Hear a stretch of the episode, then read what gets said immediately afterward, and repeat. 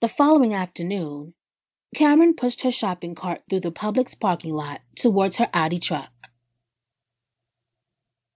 Justin's legs painfully swung back and forth as he sat in the front holder.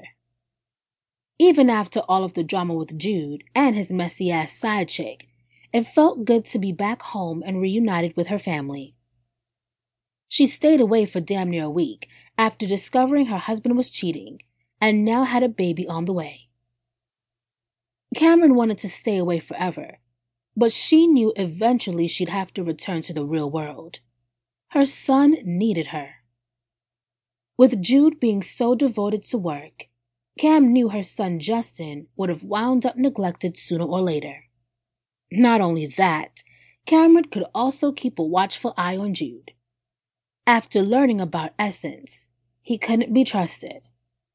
Had it not been for a mysterious person dropping photos of Jude and Essence on her doorstep, Cam would have never found out otherwise. When she finally confronted Jude about the pictures, he claimed they were old and inconclusive.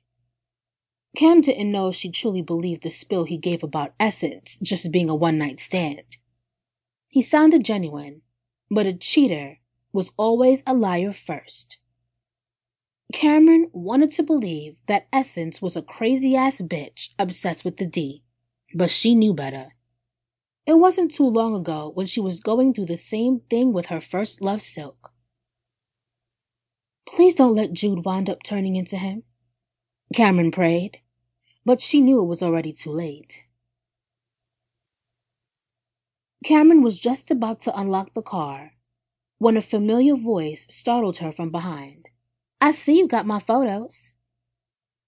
The moment Cameron turned around, her mouth fell open in shock.